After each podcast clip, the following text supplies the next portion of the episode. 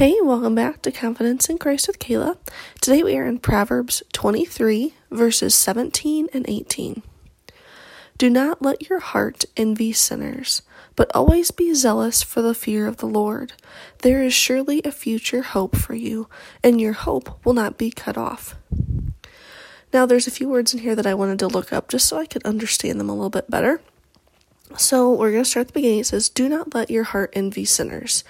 Now, I didn't look anything up here, but what I gather from that is like we see people who don't follow the Lord and they've got all these things so they do whatever they want and it just looks so freeing. It looks so like, oh, like they don't have to think about like loving people and things like that. Like they can just do whatever they want. Like, oh, like that'd be nice. When we really should not be envious of them because long story short, that's not the way we need to live and not following after God. And then it goes on and it says, But always be zealous for the fear of the Lord. So I looked up the word zealous because I've heard it, know it, but I wanted to know the definition. And zealous means to be like excited to see something come about or um, to work hard towards something or to just like have an excitement about it. So we need to be zealous for the fear of the Lord. And I thought, well, let's look up the fear of the Lord because, yes, that's like a healthy fear to know that God is all powerful and um, just can do anything. But the fear of the Lord also means just to be in awe and submission to Him, knowing how great He is and how powerful He is, and the fact that He still loves us individually and knows everything about us. Like, we need to stand in awe.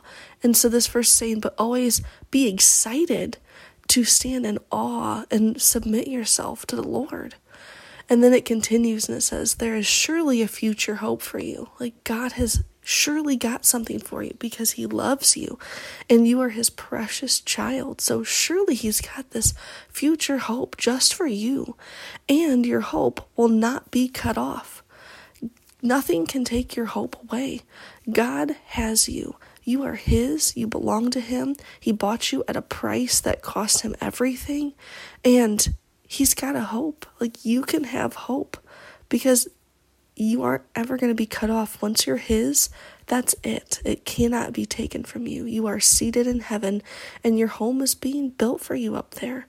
What an amazing thing to be confident in, knowing that we don't, even though we might have tendencies to kind of envy those people that can do whatever they want, we need to fight that human flesh desire, and we need to be excited to submit ourselves to God and to just remember how amazing He is and sit in awe of Him because He's got that future hope for us and it can't be taken away. So I hope that gives you confidence today and you walk in that. Find something about God to just sit in awe of today.